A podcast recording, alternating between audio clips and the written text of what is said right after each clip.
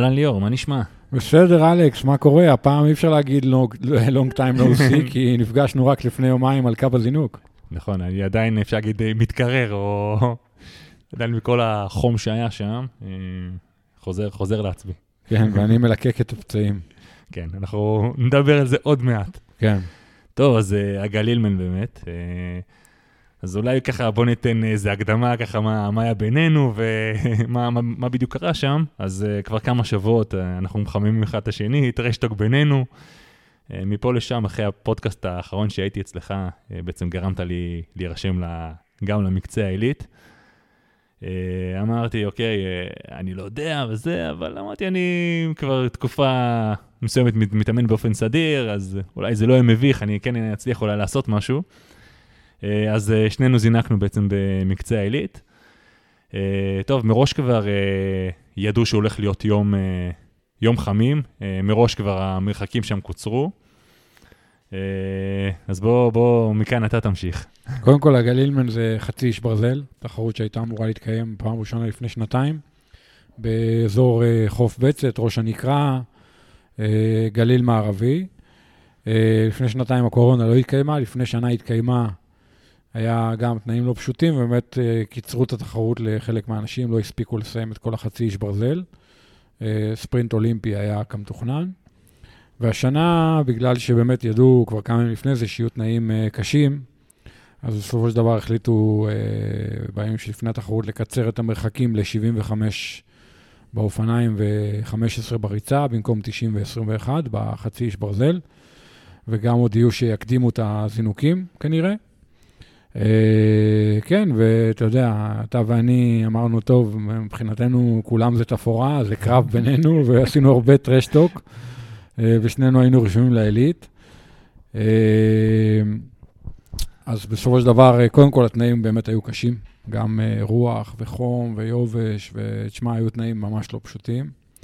תמיד האביב הוא תקופה קריטית, אתה יודע, יש לך ימים מדהימים, כמו אתמול והיום, ויש לך ימים אה, סופר קשוחים, אה, חום ו... גם תכלס, אה, אתה יודע, תמיד אנחנו מדברים עליי כלום לחום, ופה פשוט באמת גם לא היה זמן כל כך להתאקלם, אתה יודע, זה בא די בבום, אתה יודע, אחרי כל התקופה הקרה, שבוע לפני, היה ממש קר, אני זוכר.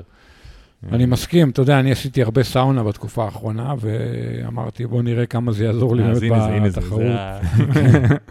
כמה זה יעזור לי בתחרות מבחינת האקלום לחום והכול, לא, לא הספקתי אה, לבחון את זה, אה, תכף אני אספר למה. אה, גם הים, אתה יודע, היה tricky. Uh, זה היה ים כמו שאנחנו שוחים בחיפה, כשאנחנו שוחים בקאמל, כי כשאתה עומד על החוף, אתה אומר, וואלה, הים פלטה, ברגע שאתה נכנס קצת לעומק, פתאום יש צ'ופ נוראי, כי היו מזרחיות. כן. המזרחיות האלה מייצרות איזשהו צ'ופ כזה אחרי 100-200 מטר כן, בתוך הים. כן, יש שם איזה שובר גלים כזה שאתה עובר, ברגע שאתה יוצא ממנו, בום, זהו, כן. זה נפתח. לגמרי. זה... אז באמת, אה, אתה יודע, בסופו של דבר הזינוקים הוקדמו קצת, והמרחקים קוצרו קצת, וזינקנו לים, הים היה לא פראייר בכלל, בעומק. אה, וברכיבה היה חם ורוח, כמו, ש... כמו שחשבנו. אה, אני, התחרות שלי נגמרה אחרי שעה אה, בערך באופניים.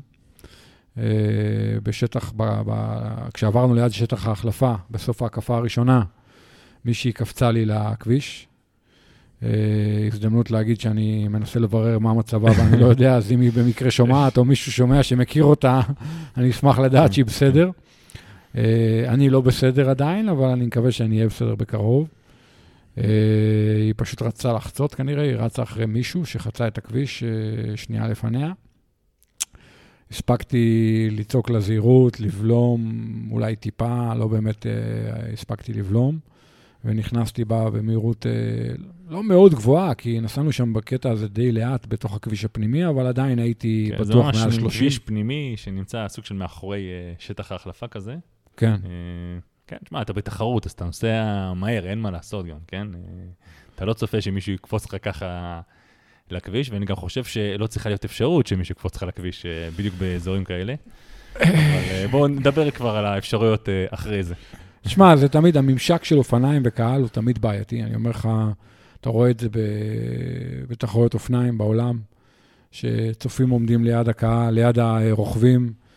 ופעם זה תיק, ופעם זה כובע, ופעם זה טלפון, ופעם זה מישהו שלא שם לב ורוצה לחצות, ופעם זה כלב. הממשק הזה הוא תמיד בעייתי. פה במקרה הזה, אתה יודע, עמדו שם אנשים בפינה, היה שם איזה marshal כזה, איזה סדרן, לא יודע איך לקרוא לזה, והוא כנראה פשוט אה, לא הצליח לנהל שם את הקהל כמו שצריך, ופשוט שני חבר'ה, באמת, פשוט פרצו לכביש, אין לי מה להגיד, mm-hmm. אין לי איך לקרוא לזה אחרת. הפתיעו אותי, אה, ולא לא היה לי כבר שום דבר מה לעשות. כן, אין, אין מה כל כך לעשות בסיטואציה כזאת כן, כבר, כן. זה מאוחר מדי. לא הייתי על ה aerobar, הייתי על ה base, הייתי מוכן על הברקסים וזה, אבל עוד פעם, זה היה מאוחר מדי. ופשוט אה, פגע, נתקעתי בה כאילו ועפתי. אה, ניסיתי לקום, הרמתי את השרשרת, קיוויתי שאני בסדר. גם חטפתי בומבה מאוד רצינית, וגם המעביר האחורי לגמרי התעקם, והנעל נקרעה, הבוע, הכל אה, זה.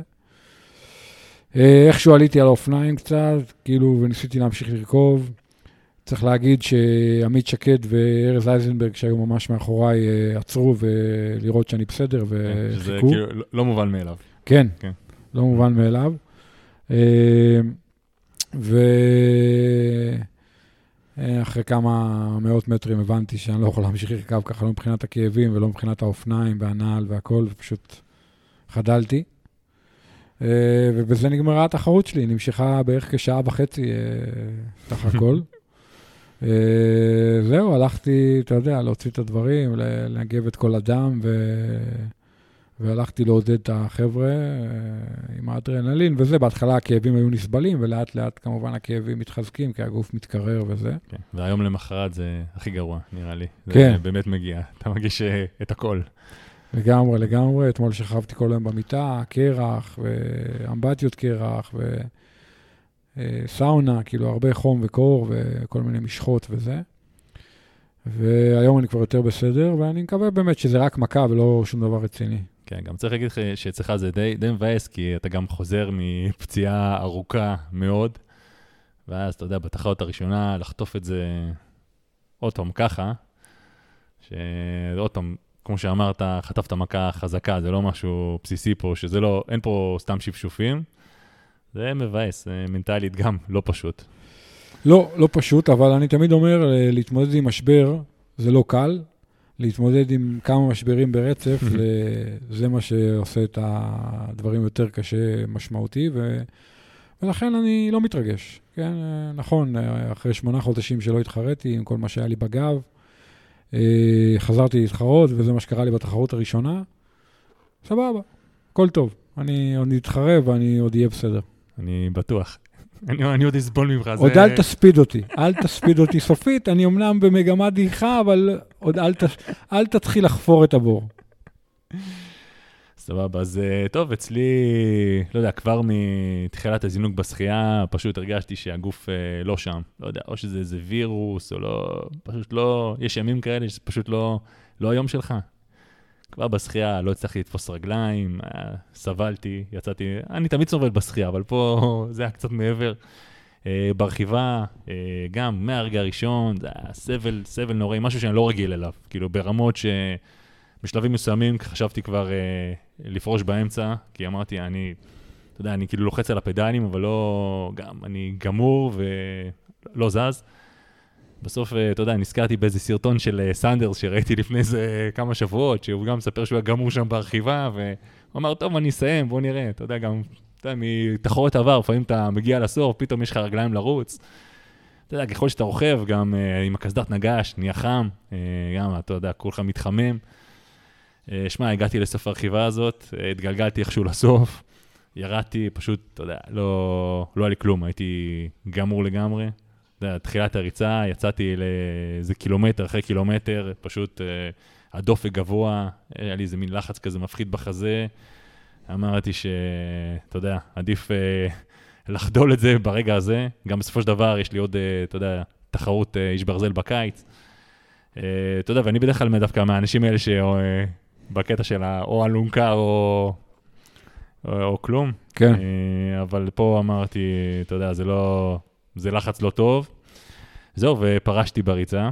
אה, לא היה לי הרבה כאלה, אה, אבל זהו, אז בעצם גם אני לא סיימתי, ואני זוכר אגב שיצאתי לריצה, ראיתי אותך יושב בצד, ואמרתי לך, ליאור, טכנית, גם אני הולך עכשיו, עד הסוף, אז כביכול אני מנצח בתחרות בינינו. נכון? אבל לא, זה לא, זה פשוט לא היה שם. ואגב, בדיעבד, גם אם הייתי הולך, כנראה שלא לא הייתי מנצח, כי הם בעצם אה, חדלו את, אה, את כל המתחרים. אה, אני, אני בעצם גם לא יודע כמה באמת סיימו בסוף את התחרות הזאת. אני יכול להגיד לך שלהערכתי סיימו 15 איש, אולי. 15 איש? אולי 15 איש. כאילו, כאילו- לא, אפשר להגיד שלא כל העילית אה, סיימו את התחרות. כן, לא, אולי 15 איש סיימו, אני אומר לך אמיתי, כן, אולי, כן. אולי פחות. מתוך, אה, לא יודע כמה מתחרים היו בחצי. אה, שמע, בוא, בוא, בוא נדבר על זה, בוא נדבר על החדל ומה אנחנו חושבים על, אה, לא יודע, גם אולי נעלה עוד פעם את הקיצור הזה. אמרתי לך גם מקודם, וגם כתבתי את זה בפייסבוק, ש... אה, אתה יודע, הייתי גם בפרנקפורט בחום ההוא ב-2019, בוא נגיד ככה, הלכתי שם את רוב הריצה הזאת, היה שם 40 מעלות חום, הם לא חדלו את התחרות. אה, אני יודע גם תחרויות אחרות באנגליה, ועוד, אה, אנחנו מכירים תחרויות ש... תשמע, באירופה בשביל לחדול תחרות, צריך לקרות משהו מאוד רציני, בדרך כלל החדל הוא דווקא בשחייה, בקיצור שחייה, ששם זה באמת בטיחותית, אה, אתה יודע, מישהו פשוט יכול למות, לטבוע, וקשה להציל אותו. כן. אה, מצד שני, אה, אני זוכר מלפני כמה שנים היה איזה מקרה שמישהו מת במרתון טבריה, מרתון תל אביב נראה לי, נכון. ונשמע שמאז אותו מקרה, אנחנו רק, אתה יודע, זה נהיה את כולם הרבה יותר ויותר שמרנים, וכל הקיצורים האלה, מה, מה, מה אתה חושב על זה?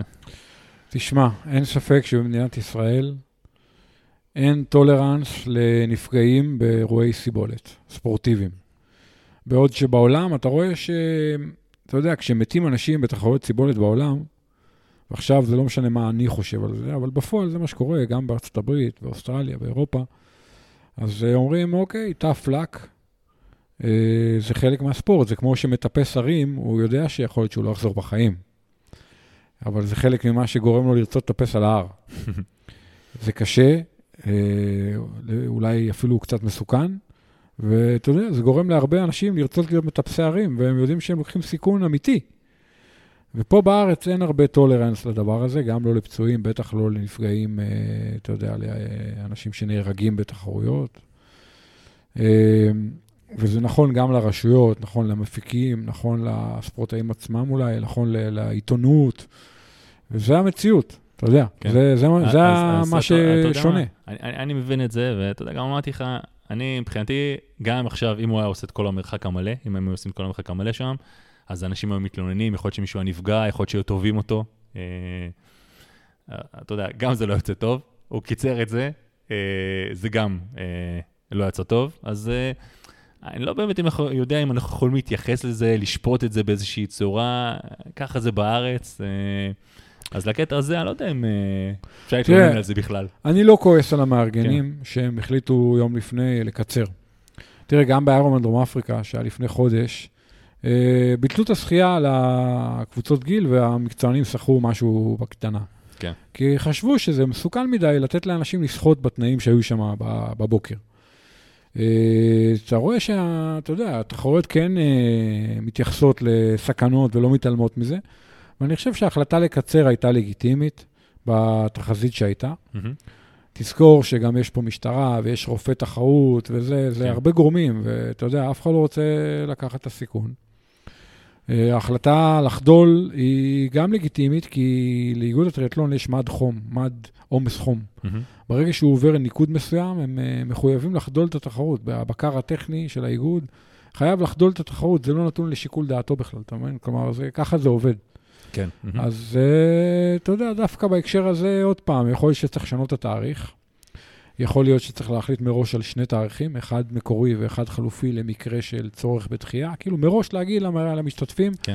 אתה נרשם לתחרות שהיא בתאריך הזה והזה, ותדע שיכול להיות שהיא תהיה בסוף בתאריך ההוא. כמו שעושים, נגיד, שוונג עושים את זה לאחרונה הרבה במסחים, שמראש קובעים שני תאריכים. מהמם. אה, אתה יודע, ומעבר לזה, אולי צריך לעבות את תחנות תזונה, או אתה יודע, יותר תחנות שתייה, יותר קרח, יותר אה, ספוגים. כן, יותר, למרות שאני יודע שפה הם די היו, נשמע לפחות לפני שהם היו כן אה, מוכנים לזה. אגב, גם אין לי תלונה על זה שזה לא נדחה או משהו כזה. אתה יודע, זה קשה לדחות, אתה לא פתאום יכול יום. לפני להחליט שאתה דוחה את התחרות, אם לא, זה לא משהו שהתכוננת אליו מראש. אז לגבי זה אין לי בכלל שום אה, תלונות. ואתה יודע, אני אומר רגע, בוא, בוא, אז בוא נשים רגע את העניין של החום בצד. סבבה? בוא נדבר רגע על העניין של הבטיחות אה, בתחרות, ומה שהיה פה, גם, אתה יודע, אפרופו גם ההתרסקות שלך, וגם משהו שאני שמעתי מהרבה אנשים, אה, אתה יודע, נשמע שהיו מלא כלי רכב על המסלול, היה בלגן אה, אטומי, אתה יודע, שומעים את זה כמעט מכולם. אולי באמת הנקודת תורפה הכי מרכזית, שגם שם זה בדיוק איפה שהתרסקת, זה היה השטח החלפה הזה. שאני, כן. שאני מניח שהסיבה למעבר, כי אם אתה בחצי איש ברזל, אז uh, במסלול המקורי אתה אמור לעבור שם ארבע פעמים, ואתמול, uh, ביום שבת כביכול היית אמור לעבור רק uh, שלוש פעמים, uh, וכל פעם יש את הממשק הזה עם הצופים שם. Uh, אז uh, בגדול, אתה יודע, אז אם זה היה מגודר כמו שצריך, uh, שזה מה, מה שלא קרה שם, uh, אתה יודע, זה יצר מלא מצבים של uh, כמעט, כמעט ו... Uh, גם בנקודה הזאת, uh, שזה אולי הנקודה הכי רצינית, ששם רוב המקרים כמעט קרו. וזה פשוט, לדעתי, מבחינת בטיחות, התחרות באמת הייתה מתחת לכל ביקורת. אני בדרך כלל, אני נדיר שאני אומר משהו כזה, ויצא לי עוד בהרבה תחרויות, מה, ש, מה שהיה פה ביום שבת, זה, בוא נגיד ככה, אני בטוח שאם פעם הבאה אה, התחרות כאילו תתקיים באותו אופן, האנשים, לא, הרוב לא יבואו, כי זה לא משהו שמקובל פשוט. קודם כל, אני מסכים איתך, אה, ואני חושב שצריך לשנות שם את התוואי. אה, בזמנו התחרות באכזיב הייתה בכלל בחוף של אכזיב, והשטח החלפה היה בכלל באכזיב, אולי צריך לחזור לשם. בטוח צריך להימנע מלהיכנס לכביש הפנימי הזה כל פעם. צריך לשנות את התוואי, לחזור לרכוב בצד ימין, לחסום יותר טוב את הכניסות ואת היציאות, כדי שכלי רכב לא יוכלו להסתנן למסלול, כי גם אני, שנייה לפני שהייתה לי שם את ההתנגשות הזאתי, נכנס טנדר למסלול ונסעתי אחרי טנדר בתוך הכביש הפנימי. Mm-hmm. ואז המאבטח שם עצר אותו, אז הוא עצר באמצע הכביש וכמעט נכנסתי בו. אה, כאילו, אתה יודע, זה היה שם יותר מדי בלאגן. הם צריכים לעשות שינוי, הם צריכים לעשות חשיבה מחדש על כל המתווה של התחרות הזאת, ולנסות לייצר פלטפורמה יותר איכותית ויותר בטיחותית, ואם לא, אז, אז לא לעשות שם חצי, לעשות שם אולי רק ספרינט ואולימפי או משהו. כן. כן, כי במתכונת הזאת, באמת, אה, אני לא רואה איך זה מתקיים אה, ככה עוד פעם. אה, וזהו, אגב, אני גם רוצה להגיד עוד משהו מצחיק, אתה יודע, בזמן הרכיבה, אתה יודע, אמרתי לך שהייתי גמור שם, אני רוכב, ופתאום אנשים רוכבים לידי, אה, רגע, אתה אלכס מהפודקאסט. כן. זה, אני, כן, כן, כן, אני עוד שנייה מת פה, וזה היה מצחיק. זה... תודה לאנשים שמקשיבים. כן, כיף לפגוש אתכם. שיזרקו איזה קוביית קרח משהו, כן, אם כבר... כן. אבל כן, אין ספק שחום לא עושה לך טוב. זה... שמע, זה מאוד מעניין, כי חום זה גם עניין באמת של גודל גוף. שמע, אתה לא בן אדם קטן וקומפקטי, אין מה לעשות, אתה יודע, הגובה והרוחב והשטח פנים שלך הוא גדול, וכנראה גם יש פה אלמנט גנטי, בסוף אתה אה, לא מהצד החם של העולם, אתה יודע. כן. אה, איך אמר לי פעם אלעד שראבי? אני שראבי, חום לא מרגש אותי, אבל בקור אני, אני מת. אז אה, אתה יודע, בסוף, כן. אה, אתה יודע, לא הרבה אנשים יודעים, אבל אתה אפילו לא נולדת בארץ, כן? אז uh, בגנים שלך בדם כנראה אתה יותר טוב בקור. Uh, אני כן חושב שאפשר להשתפר בחום, אבל אי אפשר לשנות בצורה משמעותית את ההתמודדות של הגוף, כי אנחנו רואים את זה גם אצל המקצוענים בהוואי. אתה רואה שיש אנשים שפשוט כל שנה קורסים שם בחום, וכל שנה אתה רואה אנשים מסוימים שחוגגים בחום. כן. כאילו. ובדרך כלל זה קשור גם לגודל. כמובן יש חריגים, אבל... Uh, אבל כן, החום בטוח לא עושה לך טוב, וחבל, אתה יודע, כי דווקא אני חושב שהגעת בכושר טוב, והיית יכול לעשות תחרות טובה אם לא היה כל כך חם. כן, אבל בסדר, בוא, יש לנו את רוט בהמשך, אז אה, מקווה שאיך אמרת לי, שהנאחס נגמר פה בשביל כן. שנינו. כן, כן, כן. אז אה, כן, ואגב, לגבי, אתה יודע, החום וזה, אז אנחנו בטח נדבר על זה עוד בהמשך בפודקאסטים הבאים. תשמע, יש כל הדברים המגניבים שאני צריך עוד לנסות שהבאת מפרנקפורט, ועוד כמו שאמרנו, לא הייתה אפשרות, כי היה פשוט קר. אז, כן. Uh, אז זה, זה גם בהמשך. טוב, אה, בואו נדבר רגע על סנט ג'ורג', אה, שבת הקרובה. כן. אה, אני אעשה רגע סדר, כי זה קצת מבלבל, אני כל הזמן מסביר לאנשים.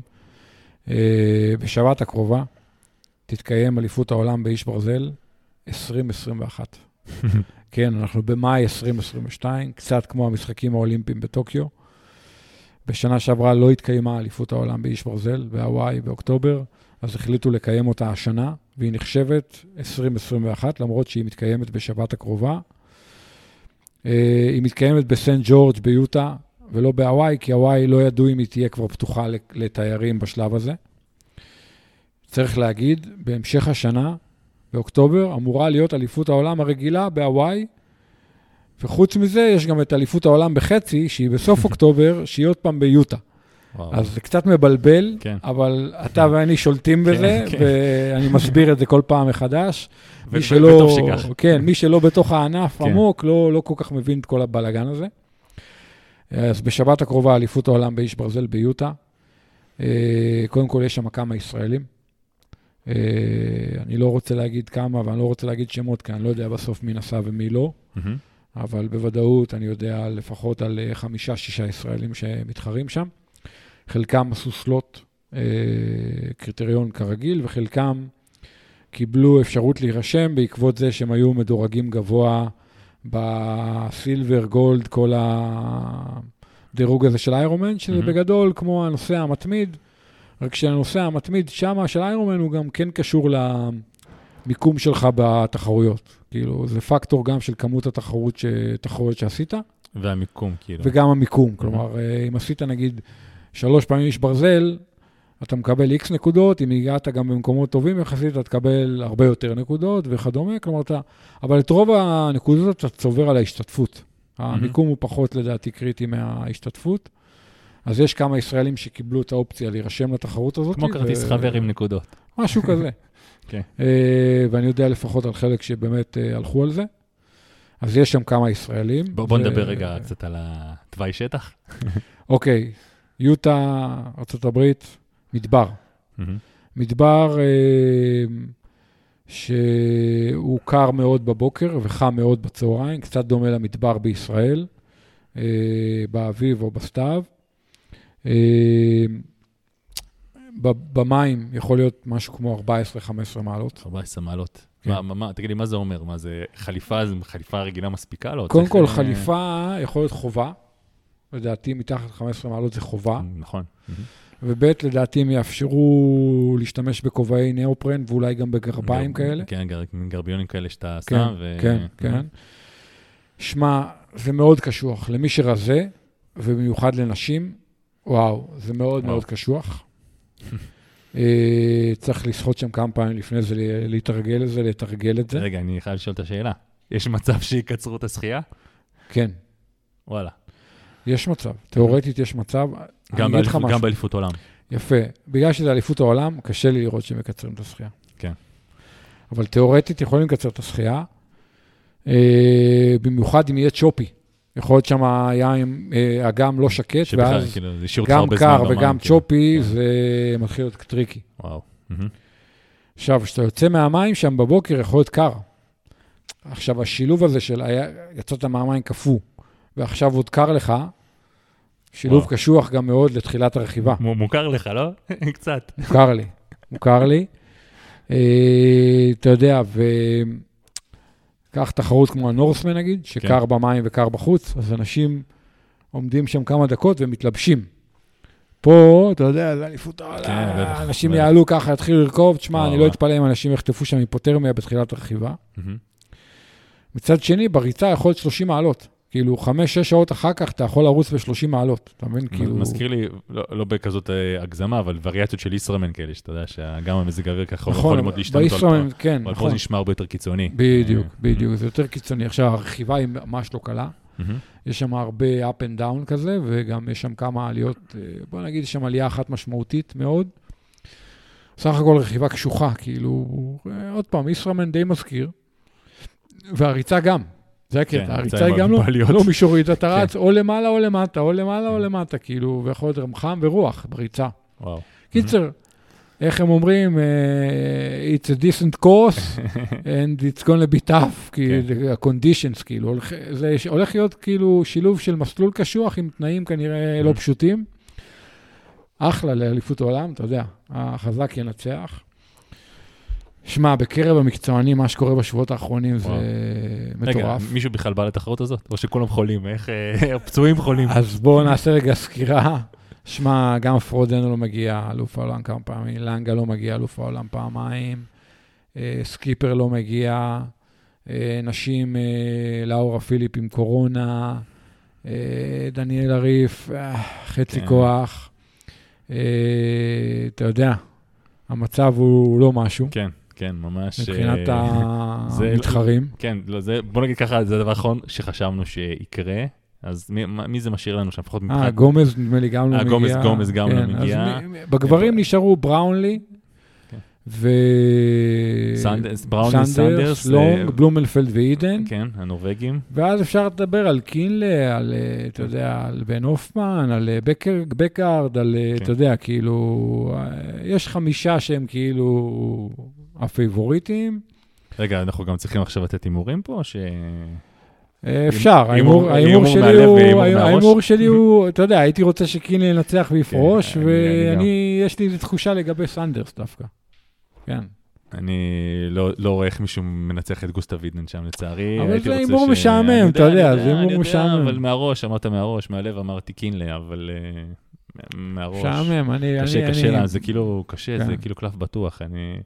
להמר נגדו, אחרי, אחרי המספרים, אחרי, אחרי הסרטונים, את הדבר, אתה רואה את הדברים המטורפים שהם עושים באימונים. באימונים, זה נשמע לא, לא הגיוני בכלל שמישהו שורד את זה, והם הם שרדו את זה והם הגיעו לקו זינוק. קודם כל, הם אה, עוד לא הגיעו לקו זינוק. זה נכון. הם עוד לא הגיעו לקו זינוק. לא יודע, אני לא יודע למה סנדרס, כאילו, אני גם חושב שבאמת מגיע לו. אני, אני, אתה יודע, אני, יש לי אהבה שנאה לסנדרס, כי הוא כזה מטומטם, במרכאות, כן? אבל אה, אני מרגיש, שמגיע לו, ואני לא יודע, יש לי תחושה שהוא... שמע, הבן אדם הזה יודע לסבול ברמות שאף אחד לא יודע כן. לסבול. ואני חושב שזה הולך להיות סבל. אתה מבין? כאילו, הם עשו, אה, בלומפלד עשה את קוזומל, אה, אידן עשה את פלורידה, בוא, כן, סנדרס יודע לסבול. נכון, נכון. צריך? להגיד שכל המסלולים האחרים שהשאר הנורבגים עשו, אז מסלולים עם אה, שטוחים, סימני- יותר שטוחים, סימני שאלה, עם ו- שים כוכבית, אנחנו קוראים להם בדרך כלל. כן. אה, כן, כן, אז... אה, ועדיין, ועדיין, ליאור. תשמע, קשה- קשה להמר נגדם, אני... מה אני אגיד לך? זהו, בנשים, אתה יודע, לוסי צ'ארלס לא מגיעה באמת, ולאורה. פצועה. ו- כן. אז כאילו, בנשים התחרות, יש את קייט מתיוס ואני הוג, שאתה יודע, אלופת העולם. אלופת העולם. אה, אבל אתה יודע, התחרות, דניאל הריף, שכמובן באה להתחרות, אבל קשה לדעת מה יהיה איתה. אתה יודע, אתר ג'קסון, לא יודע, לא, לא, חבל, אה, הכל לא פתוח מלהיב. שם, שם ממש, כן. לא מלהיב, ובאמת, הכל פתוח שם. אה, כן, אז, כן, כן. טוב, אנחנו מחכים, מחכים כבר ליום שבת. כן, זה יום שבת בלילה, שעון ישראל, כאילו, הם מזנקים בבוקר. אגב, הזינוקים הם פרוסים על הרבה שעות, כי חילקו את הזינוקים לפי קבוצות גיל. אה, אירנה למשל מזנקת רק באיזה שמונה בבוקר או משהו כזה. וואו. כן.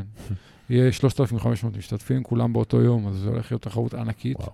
כן, טוב, אה, שמע, איירון מן איכשהו צריכים אה, להחזיר את הכסף בדיוק. שהם איבדו בזמן הקורונה. כן. כן, כן, אז זה, זה ביום שבת הקרוב, ווואלה, יהיה מעניין, ואתה יודע, יש ישראלים וזה, שווה לעקוב, הולך להיות לילה לבן, לילה ארוך. אה, אתה יודע, השנה יש לנו כמה לילות ארוכים, לא רק בהוואי. כן.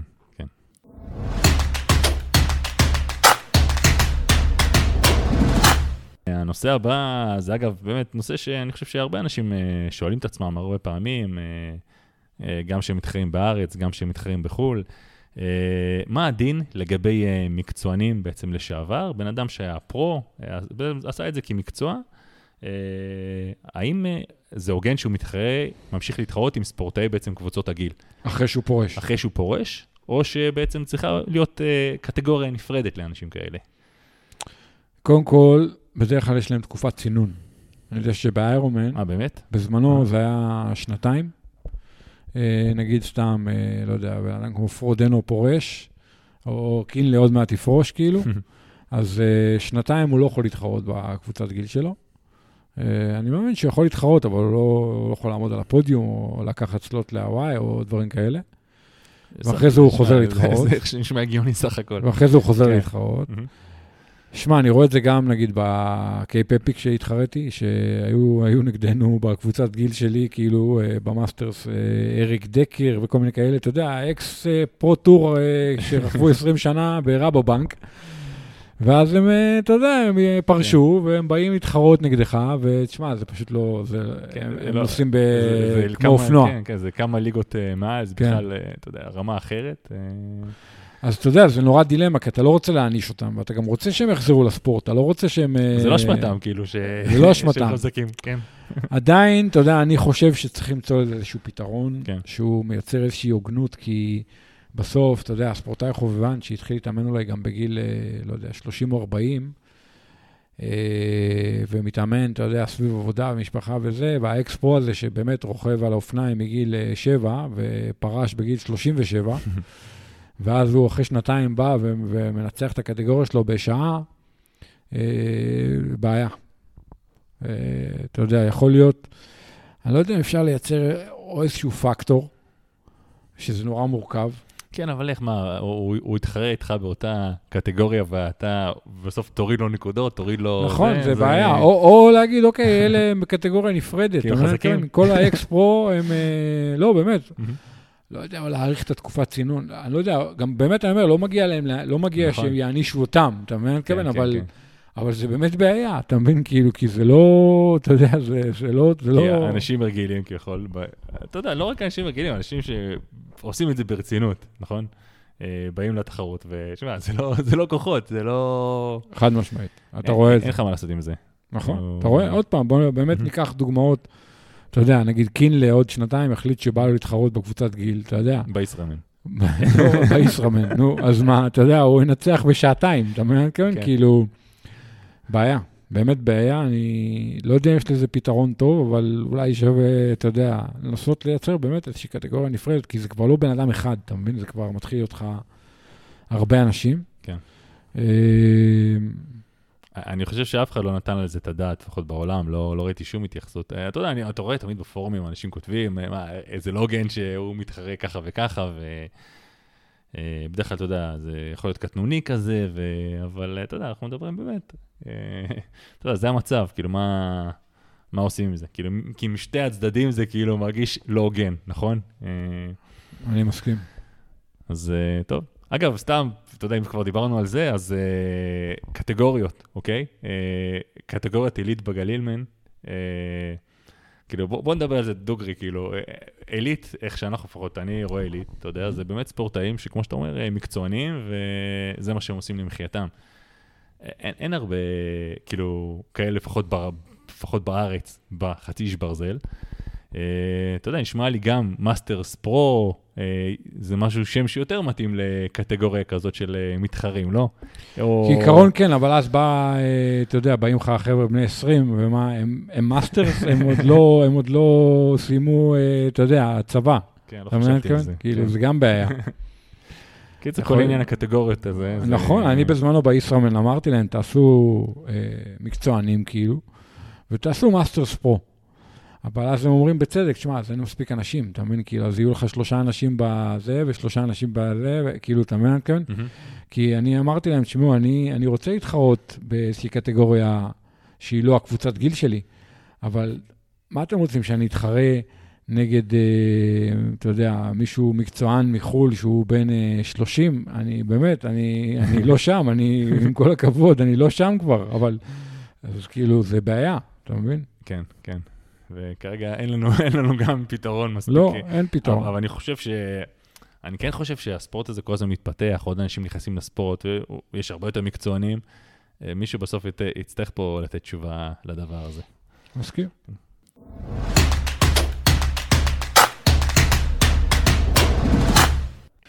אלכס, אתה, יש לך איירומן עוד, אה, ממש עוד חודשיים, אנחנו מקליטים בתחילת מאי, ויש לך את רוט ממש בתחילת יולי, ואתה עכשיו במאני טיים של ההכנה, אימונים ארוכים וזה.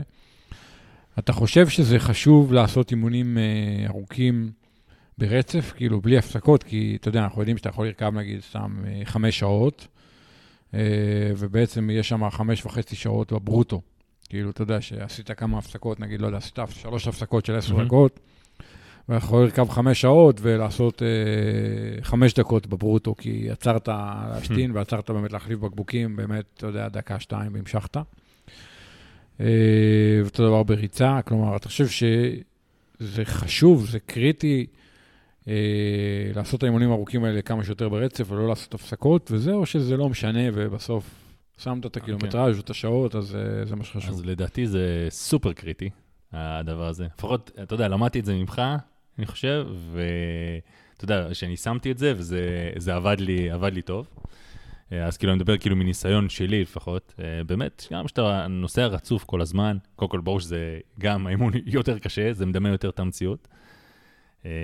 ואתה יודע, אני פשוט רואה הרבה אנשים דווקא שכן, בדרך כלל זה קורה בקבוצות, כאילו, פחות בודדים.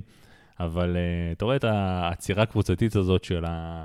בתחן הדלק שעוצרים לרבע שעה, בסוף זה לא רבע שעה, זה גם איזה 25 דקות.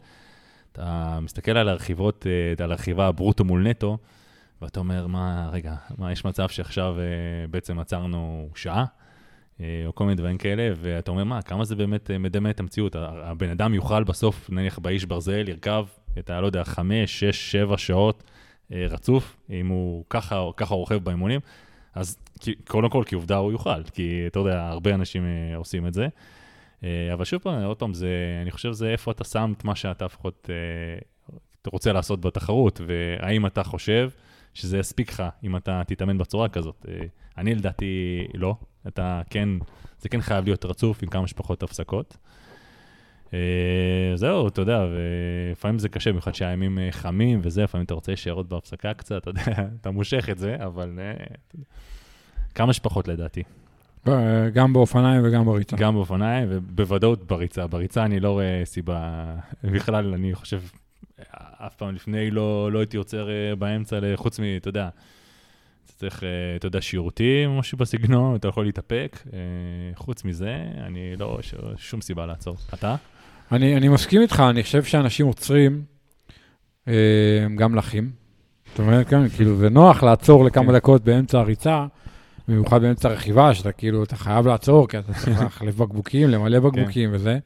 לוקחים את הזמן בעצירות, ואז אה, אתה מתאושש, אתה נח. אתה יודע, אתה אוכל, שותה בהפסקה, מאוד נוח לאכול ולשתות בהפסקה, ואתה גם נח קצת ומתאושש.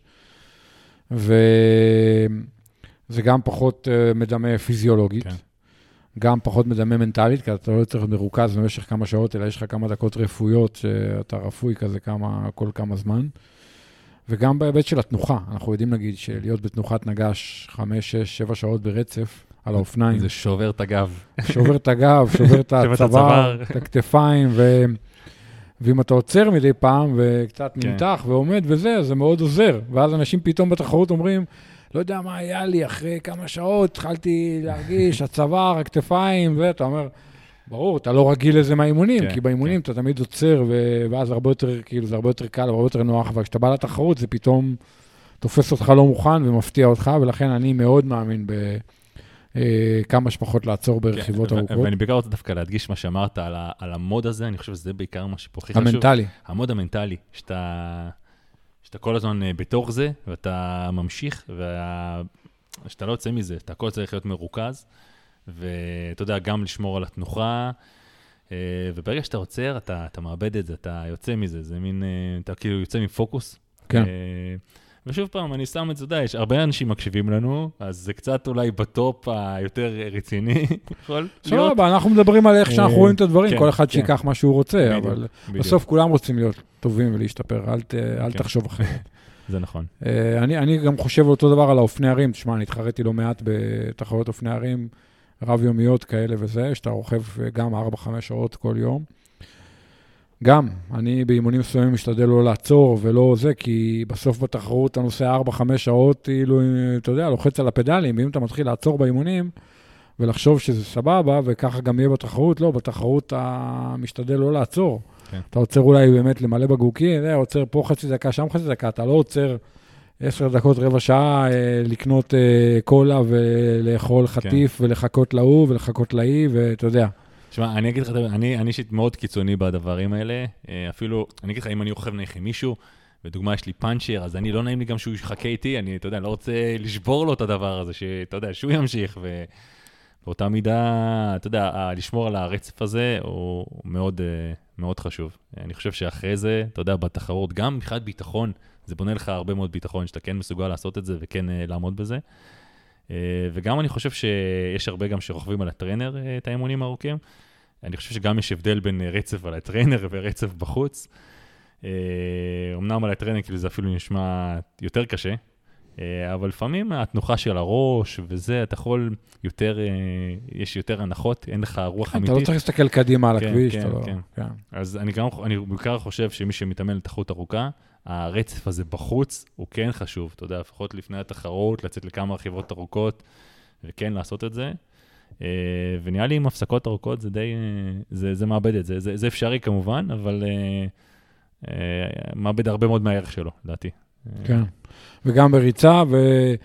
ובעיניי גם בשחייה, אתה יודע, כן לעשות כמה אימונים ארוכים, שבהם אתה עוצר פחות או לא עוצר, ולהתרגל לשחות הרבה זמן, כי גם זה שוחק. זהו, אז איפה, שחייה בים או בבריכה? כי עכשיו זה גם... אה, אה, בשאיפה גם בים, אתה יודע, בשאיפה גם. בים, אבל אני גם לפעמים נותן לאנשים לעשות 3-4 קילומטר ברצף בבריכה, להתרגל לזה שאתה שוחה ושוחה ושוחה, והמשקפת מציקה לך, וזה, ופה ושם וזה, ואתה לא עוצר. כן. ומוריד את המשקפת ושם וואו, אותה על המצח. רצוף? כזה, כן, כן, זה... כאילו, אני אוהב גם את הרצפים האלה, אפילו בבריכה, כי אתה מתרגל להיות עם הראש במים, וזה שאתה לא עוצר ולא פתאום רגע נח, ואתה יודע, כאילו, אני כן מאמין בזה, אני חושב ש... תראה, המקצוענים שהם מתאמנים המון, מתאמנים, לא יודע, 30-35 שעות בשבוע באיירומן, אז הם פחות קריטיים מבחינתם האימונים הרצופים, כי הם עושים גם ככה המון המון המון אימונים ארוכים, מספיק. אנחנו, שאנחנו חובבנים, ואנחנו בסוף עושים, לא יודע, ריצה אחת ארוכה בשבוע, רכיבה אחת ארוכה בשבוע, במקרה הטוב, מהמם. ובסך הכל לא עושים הרבה מאוד שעות יחסית, כן? עושים אולי חצי מהמקצוענים ואולי פחות מזה. אז אצלנו החשיבות של האימונים הרצופים, הארוכים, בלי הפסקות, או עם כמה שפחות הפסקות, היא הרבה יותר גדולה. גדולה. כן. מהמם. ולכן אני, אני סופר מאמין בזה, גם לנסות את התזונה, את השתייה, כאילו, זה הרבה יותר מדמה את איך שבסוף יהיה בתחרות, אתה מבין? כל ההפסקות האלה, בסוף אתה מקל עם עצמך, ואז בתחרות אתה פתאום אומר, וואי, זה לא כזה קל. כן, כן. אה, אני גם, עוד פעם, אתה רגיל לנסוע במוד מסוים, אז אתה כנראה גם תיסע באותו מוד בתחרות, לפחות אה, תשאף. אה, אתה יודע, שאתה שומר על כאילו רמה מסוימת, אז אתה מתרגל לזה, גם הגוף שלך רגיל לזה. ופה באמת שאתה לא רגיל לזה, ופתאום לרכב אה, רכיבת אה, רצף כזאת, וואלה, זה לא פשוט, בהרבה מובנים, גם, אה, אתה יודע, גם מבחינה מנטלית. אתה יודע, גם, הרי, אתה יודע, זה לא, לא, זה לא קל לרכב את הכל רצוף ככה, גם, אתה יודע, במצב המנטלי שלך, אתה גם צריך לשכנע את עצמך לעשות את זה, אתה יודע, לעשות את ההפסקות הקצרות האלה, להמשיך, כל הזמן להמשיך, להמשיך. זה לא פשוט. ממש לא, ממש לא. ולכן אני מאוד מסכים איתך, ואני סופר בעד לעשות אימונים ארוכים עם כמה שפחות הפסקות. אתה יודע, אם אפשר בלי לעשות הפסקות בכלל, לפעמים אפשר, לפעמים לא, אבל אה, אתה יודע. אני, אני רוצה לסבך את זה. Uh, אתה יודע, פתאום הזכרתי את זה אימונים ארוכים, אני רוצה דווקא לחבר את זה גם לבריקים. Uh, זאת אומרת, uh, נניח רכיבה וריצה ביחד, אימונים Mhm. משולבים כאלה, uh, ארוכים, לדוגמה. אני פשוט זוכר שבעבר uh, היינו גם עושים אימונים ארוכים מאוד, ואחריהם היינו יוצאים גם לריצות uh, ארוכות. אני אגיד לך את האמת, איכשהו בזמן האחרון, בשנים האחרונות, אני... אה, פעם הקדשתי לזה מאוד uh, תשומת לב, הייתי עושה את זה, אבל איכשהו, אני מרגיש שגם אם אני לאו דווקא עושה את הבריקים האלה אחד אחרי השני, אה, לפחות לא באותה כמות שהייתי עושה פעם, אה, ורץ בנפרד, נניח רץ בנפרד, לא דווקא אחרי אופניים, אני מרגיש שזה עדיין מספיק, כאילו גם ה- הריצה ארוכה נניח, אני לא משלב אותה אחרי הרכיבה הארוכה. אה, תראה, אני אגיד לך משהו. הרבה, קודם כל, התחרות, הטריאטלון הראשונה בעולם, הפורמלית הייתה איש ברזל. יחד עם זה, מתישהו נכנס כל הטריאטלון הקצר, שהפך להיות הטריאטלון האולימפי, ואז רוב המקצוענים התעסקו בזה, ורוב התורות האימון והספרים והאתרים התעסקו באולימפי, במקור. מדבר איתך על לפני אה, 25 שנה, 30 שנה. והכל נבנה סביב האולימפי. ובאולימפי, במיוחד אצל מקצוענים, מאוד מאוד חשוב האימוני החלפות. למה? כן. כי מקצוען יורד מ-40 קילומטר אופניים, שהוא רכב, לא יודע, על איזה 5 ואט, 5 ואט לקילו, באולימפיאדה, ואז הוא צריך לרדת ולרוץ קצב 2.50. הוא חייב לתרגל את כן. המעבר הזה, המעבר הזה הוא מטורף, אתה מבין? לא, כאילו... צריך להגיד שעל מעבר כזה, או בין שחייה לאופניים, או מאופניים לריצה, אתה יכול להפסיד את התחרות על אה, שתי שניות. אה, כן, אבל המעבר הזה הוא מאוד מאוד כן. קשה, ממצב שרכבת על 300 ואט. אה, במשך אה, 50 ומשהו דקות, למצב שאתה עכשיו צריך לרוץ 20 ומשהו דקות על קצב של באמת 3 דקות ומטה לשאיפה לקילומטר. ולכן הם חייבים להיות מתורגלים מאוד במעבר הזה. והבריקים הם בהקשר הזה מאוד מאוד חשובים. מהמם. באיש ברזל, במיוחד אצל חובבנים, אתה רוכב בבתים יחסית נמוכים, אתה 0.7, 0.75, IF, מהמם. אתה רוכב די רגוע, סטדי כאילו. קצב- קצב איש ברזל. כן, אתה רוכב די נוח בסוף, בדופק די נוח ובבתים די נמוכים. ואז אתה עובר לריצה, ואתה רץ די לאט, די קל כן, יחסית. כן. אתה לא צריך לרדת מהאופניים וישר בום, לרוץ בקצב מטורף. המעבר הזה הוא פחות קריטי, ובמידה מסוימת, אולי גם טוב שיהיה לך קצת קשה במעבר הזה, כי אתה לא תתחיל את הריצה מהר מדי. אתה מבין? אם קצת קשה לך, אז אתה תיכנס לריצה אולי לאט-לאט ותיתן לריצה, מה שאנחנו קוראים במרכאות, לבוא אליך, כן. ולא תכפה שניים, שלושה קילומטרים ראשונים בקצב מטורף, אחרי זה זה סתם לא קשור למציאות, אחרי זה אתה תרד לקצב ריאלי. מהמם. ולכן אני חושב שבהקשרים הפיזיולוגיים, המעבר הזה הוא לא כזה קריטי. אני יכול להגיד לך שאני מוכן לעשות איתך התערבות, או עם כל אחד, שאני חצי שנה מתאמן לאיש ברזל, לא עושה בריק אחד, ועדיין אני ארוץ סבבה בתחרות. אני אעשה אימונים ארוכים באופניים, אימונים ארוכים בריצה, וארוץ אחר כך סבבה בתחרות, כי עשיתי אימונים כן. טובים בריצה. אני לא מרגיש שבמעבר הזה הוא בעייתי מבחינתי, אני אחרי ההפך, תמיד אני יורד לריצה ואני מרגיש טוב מדי, ואני רץ מהר מדי אם אני לא עוצר את עצמי בתחילת נכון, הריצה. נכון. מהמם. איפה כן יש לזה חשיבות, לבריקים? יש לזה המון חשיבות אה, מנטלית, למעבר הזה ולהתרגל לקושי הזה של לרוץ אחרי שרכבת הרבה שעות ואתה כבר מותש. מהמם.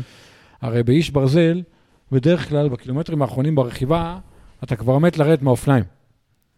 אתה אומר, "אה, רק תן לרדת מהאופניים, באופניים, ב... אה, תן לרדת מהאופניים, תן להגיע לריצה, בריצה יהיה לי כיף. כן. ואז אתה יורד לריצה, ואולי כיף לך כמה דקות, אולי פחות. ואז אתה אומר, וואי, בוא נלך עכשיו, אני רץ 42 קילומטר, יש לי, רצתי שניים ויש לי עוד 40, אין מצב, אני גמור. וצריך לתרגל את הדבר הזה. לתרגל את זה שהמעבר בקטע הזה הוא, אולי חיכית לו הרבה זמן, אבל כשהוא קורה הוא לא קל. וצריך פשוט סבלנות, ובשאיפה הריצה תבוא אליך, וצריך לתרגל גם את העניין של התזונה מהמם. ושל הנוזלים. אתה יודע, כאילו איך אתה עובר וממשיך לשתות טוב ולאכול טוב. שזה לא מובן מאליו בכלל. זה לא מובן מאליו בכלל, ולכן אני כן חושב שלבריקים יש ערך, אני לא נגדם בכלל. מהמם. תורות האימון, אם אתה זוכר, בהתחלה, לפני הרבה שנים, דיברו על בריקים מאוד קצרים, על, על לרוץ 20 דקות. נכון. מהמם.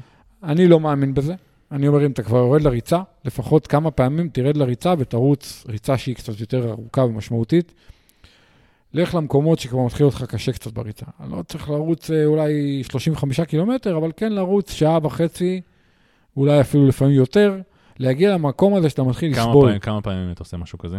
לפני לא ברזל? צריך יותר מארבע-חמש פעמים. אה, לא. וואו, זה הרבה. כן. כאילו... שונה. פעם זה כזה, פעם זה כזה, כן. פעם אולי זה דאבל כזה, שאתה עושה רכיבה, ריצה, רכיבה, ריצה. פעם אתה אולי רוכב בינוני, מרחק בינוני או זמן בינוני ורץ מרחק או זמן בינוני, ופעם זה רכיבה ארוכה עם ריצה. כל מיני בריקים, אבל אני כן חושב שיש להם ערך, כי אתה כן אה, הולך למקומות האלה שאתה קצת סובל וחופר.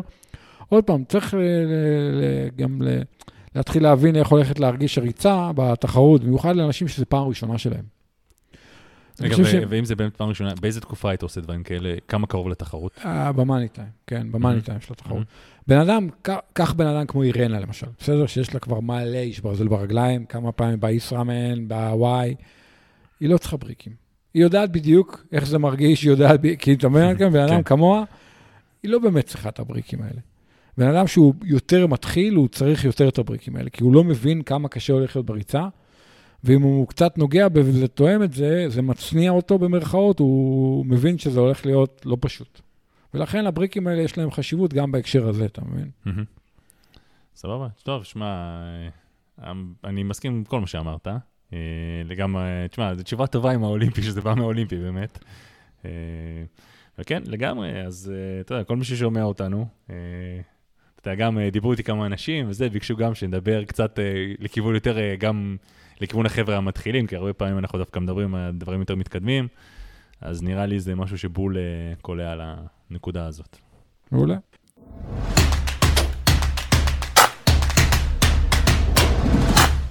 אלכס, לפני כמה שבועות ראיתי שגם אתה וגם טלי התחדשתם בגאדג'ט חדש, כי חייבים פעם בכמה שבועות גאדג'ט חדש, שזה התושבת של אה, בעצם גרמין, Tacx, כאילו, גרמין שקנו את Tacx, החברה שמייצרת טריינרים. הם בעצם לקחו את כל העניין של הפלטות, של ה plateים, שבעצם מדמים יותר רכיבה בחוץ, שאתה מושיב את הטריינר כאילו על איזשהו תושבת, שהטריינר הוא לא כזה סטטי, הוא לא כזה מקובע, אלא יש לו טיפה יותר משחק גם לצדדים, גם קדימה אחורה, והם עשו איזשהו משהו מאוד מאוד יפה, איזשהו ברקט כזה, שהוא יחסית מאוד פשוט וקל, אה, שאתה מרכיב אותו בשנייה וחצי על התושבת של הטקס נאו, ו... פתאום אה, הוא מייצר חופש אה, תנועה קדימה ואחורה של כמה סנטימטרים, אה, שזה פתאום משנה טיפה את הדינמיקה של רכיבה על הטריינר, ובאמת בשבועות האחרונים השתמשת בזה, רכבת עם זה, אתה רוכב עם זה. מה, מה יש לך להגיד על הדבר הזה? כן, אז קודם כל, באמת, כבר מהרגע הראשון ששמתי את התמונות של זה, אמרו לי, מה, איך זה, איך זה, איך זה, ואתה יודע, קודם כל צריך להבין שאני לא יכול להגיד איך זה, אם לא עכשיו בחנתי את זה מכל הכיוונים, ואתה יודע, אתה חייב לפחות איזה שש-שבע רכיבות על דבר כזה כדי להבין. ואני רק אה, אוסיף שבאמת הדבר הזה בא, המסילות האלה שהם הוציאו, זה בא כאילו, אה, יש דברים, יש מוצרים הרבה יותר יקרים היום בשוק, כמו נקרא, מה שנקרא rocker plate, מין, אה, מין לוח כזה שהאופניים נמצא, נמצאים עליו והוא מתנדנד וכביכול מדמה את הרכיבה יותר בחוץ. אז אני לא יכול לקרוא, הייתי רוצה להגיד, זה משהו, מין rocker plate low cost, אבל וואלה, המחיר של זה ממש לא low cost. אה, אז בעצם מדובר על מסילות כאלה שהאופניים אה, זזות אה, על גביהם, הטריינר עומד על המסילות, ובעצם הטריינר נע על המסילות קדימה אחורה, יש מין טווח תנועה קטן כזה. שמע, פעם ראשונה שעליתי על זה, אני הייתי קצת, באמת, לא, לא, הייתי, לא ידעתי בדיוק מה להגיד, מה, מה אני בדיוק מרגיש, כאילו לא... הרגשתי את התזוזה הזאת, זה היה נחמד, גם אני חושב שכתבתי לכם זה נחמד, אבל... וואלה, זה נחמד. זהו, כאילו, לא, לא, לא נפלתי, זה ה... בעצם, זו התשובה. אה, ואז אתה יודע שהמשכתי לכמה מזה, ואני, אתה יודע, אני, כמו שאמרנו, אני מתאמן לאיש ברזל, אני, יש אימונים שאני מסיים די גמור, ואני צריך אה, לעשות את האימון הבא, את האימון רכיבה הבא, וצריך להגיד שאני אה, בשבוע רוכב ארבע פעמים על טרנר. כשאני מגיע נניח לאימון שאני עייף, ואני עולה, עליתי לאימון כזה, אז פתאום הוא מרגיש הרבה יותר סבבה. עם התושבת. עם התושבת. פתאום אה, שאני, התושבת הזאת זזה, פתאום כאילו יש לרגליים מין יותר, יותר, אתה מרגיש, אני לא יודע אם זה, עדיין קשה לי להגיד אם זה בראש, או... אני, אני לא חושב שזה בראש. אני מרגיש כאילו יש יותר תנועה לרגליים שלי, יש יותר חופש, והטרנר בדרך כלל מאוד סטטי, מאוד נועל אותך אה, לתנוחה מסוימת. אה, ופה, כאילו, בגלל שיש יותר חופש לרגליים, כאילו, אני מרגיש יותר משוחרר באימון ה... באימונים נניח היותר קלים שאני בא אליהם עייף, פתאום אני מרגיש הרבה יותר טוב, אה, זה הרבה יותר נחמד, הרבה יותר חביב. אה, ואז, אתה יודע, פתאום כשהתחלתי לבוא מאימונים כאלה מתקופה כזאת, אה, אמרתי, וואו, זה ממש מגניב. יש פה, יש פה משהו, כאילו, זה ממש אהבתי את זה. ואז הגעתי לאימון שאני צריך לעשות, אתה יודע, כטריאטלט, הייתי צריך... על האירובר. על האירובר. היה לי רכיבה ארוכה על הטרנד שזה ארבע שעות, היה שם סטים ארוכים שעשיתי על האירובר. ושמע, שירדתי על האירובר עם הדבר הזה, זה היה די בלתי נסבל. אני אומר את זה בכנות, זה היה, היה לי קשה עם זה. אה, אחרי, הסטים היו ארוכים, ואחרי כמה זמן אתה כאילו כבר מתרגל לתחושה הזאת, אבל בהתחלה זה, שאתה על האירובר וזה זז קדימה אחורה, זה ממש מרגיש שונה מאשר שאתה על, על הבייסבר, אני צריך להגיד. Uh, על הבייסבר זה הרבה יותר נוח, זה, זה מגניב, על הבייסבר, מהצד שאתה מסתכל, אתה אומר, מה, איך הבן אדם לא מקבל בחילה שהוא זז uh, קדימה אחורה, אז לא, זה ממש מרגיש כאילו האופניים זזות, כאילו יש להם תנועה. אבל כשאתה על, על האירובר, אתה מרגיש כל תנועה קדימה אחורה, קדימה אחורה, ואתה כאילו מנסה לאזן את זה יותר, אתה כאילו אפילו מתעמד קצת, יש עוד מימד שאתה צריך לדאוג לגביו. אז זה על האירובר, וגם כשאתה מנסה לקום כאילו לעמידה, גם אז אה, הוא, הוא זז בצורה קצת לא, לא, לא, אפשר להגיד, לא יציבה, לא, לא, לא, לא נוחה, אה, אז זה גם לא לעלייה. אז אה, כמו שאני רואה את זה כרגע, המכשיר הזה מעולה לרוכבי כביש או טריאטלטים. קודם כל זה מוסיף, צריך להגיד שזה מוסיף גיוון, בגלל זה גם, אתה יודע, מאוד רציתי את זה, אני הרבה לטרנר, כל, כל uh, גאדג'ט קטן כזה, זה מוסיף לך גיוון, זה מגניב. כן. Uh, אבל... Uh, שמע, לטריאטלטים, אתה יודע, צריך, הבן אדם קודם כל צריך להחליט באמת מה, האם זה מתאים לו או לא, אבל באמת על האירובר זה לא משהו ש... נשמע שזה משהו יותר מתאים לרוכבי כביש מאשר לטריאטלטים. כן, כן. וזה גם נראה לי משהו שהייתי רוצה לאימונים קלים, ופחות רלוונטי לאימונים קשים, כלומר, אפשר די בקלות להוריד את אז, זה. אז זהו, צריך להגיד שכן עשיתי על זה אימונים קשים, על הבייסבר, וזה מרגיש אחלה, זה, זה מגניב, זה זז, וזה נחמד, זה, זה, זה מגניב, אבל uh, צריך להגיד עוד, את הכוכבית שלא, שלא הזכרתי אותה, זה המחיר של הדבר הזה. זה לא זול. Uh, אני חושב שבחו"ל uh, זה עולה 300-350 דולר, והמחיר בארץ הוא לדעתי, הוא המחיר זה. אגב, חשוב להגיד שאני קניתי את המסיעות האלה מכספי, אז הריוויו פה לא, לא ממומן, כן. זו נקודה סופר חשובה שלא אמרתי בהתחלה. וזהו, תשמע, אני אמשיך להשתמש בזה. אה, זה מגניב, אני, אני אוהב את זה. כנראה שבאימונים הארוכים על האירובר, אני הולך להסיר את זה, כי כמו שאמרת, אה, להרכיב ולהסיר את זה, זה ממש עניין של אה, שניות. כן. אה, אז זהו, סך הכל, המוצר, אה, תשמע, מגניב, אני חושב שזה מקורי, חשיבה מקורית. אה, אני חושב שבהמשך, אנחנו אולי נראה עוד גרסאות על הדבר הזה, מהמם. של אה, דברים דומים, שכן ייתנו מענה גם לעמידה, לעמידות האלה על אופניים. כי תחשוב, אה, יש הרי היום הרי הרבה רוכבים בזוויפט שמתחרים במרוצים, אז מה, אם אני עכשיו עולה לספרינט, אז אתה, העלייה פה לספרינט, אתה כאילו, אתה, אתה מאבד את זה, כאילו אתה כן. מאבד את האופניים מתחת לרגליים. כן, כן. אה, נקודות כאלה, אה, וגם אה, עם המסילות אתה מקבל תושבת אחרת לגלגל הקדמי, אה, שכביכול אגב תושבת מאוד דומה, אה, סופקה גם עם הנאו הכי ראשון שנמכר, אה, וכאן התושבת היא כזאת שכביכול הגלגל שלך זז קודם קצת קדימה, אחורה, קדימה, כן. אחורה, אז גם פה נתקלתי באיזה משהו קצת מוזר, אה, אם הצמיג שלך יבש קצת, אז הוא מתחיל להשמיע רעשים... אה, אה, לחרוק. כן, לחרוק, ואז מה שקרה, שאני ש... לפעמים מחזיק את האופניים במרפסת, הצמיג טיפה, מת... מה זה מתייבא? כאילו, זה, אתה יודע, בצורה רגילה. כן. הייתי צריך להעביר מגבון אה, לפני, אה, ואז כאילו זה מסתדר, אז למי שאולי יש את הבעיה הזאת, מעבירים מגבון וזה מסתדר, וגם בתושבת הזאת, כמה פעמים שנניח עליתי לעלייה וירדתי חזרה, אז uh, הגלגל יכול לקפוץ קצת החוצה מהתושבת. וואלה. ואז זה קצת מציג, אתה צריך לרדת, uh, כאילו, אתה יכול, אתה לא דווקא חייב, אבל זה מרגיש פחות בטיחותי. אתה, אז אתה יורד, מסדר את זה. Uh, זהו, אז uh, זה נחמד. זה, אני אסכם את זה בזה, uh, האם זה שווה את הכסף? Uh, בוא נגיד ככה, למי שנמצא הרבה על הטריינר, uh, ארבע רכיבות ככה בשבוע, אני חושב שכן. Uh, לרכיבה אחת, שתיים בשבוע, לדעתי פחות. כן. עדיף לחסוך את הכסף ל-955 שיוצא עוד מעט. בדיוק, בדיוק. כן. כן, כן. סבבה? אבל אה, נחמד.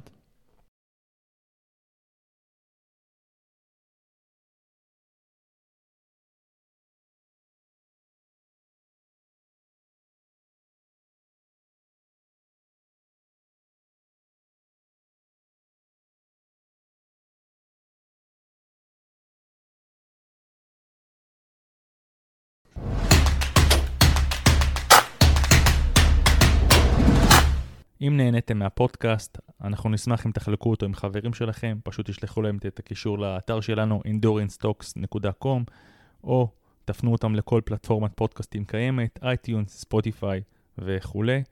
אם יש לכם שאלות, אתם מוזמנים לשלוח לנו אותם, אנחנו נעשה את מיטב המאמצים לענות עליהם כאן בפודקאסט.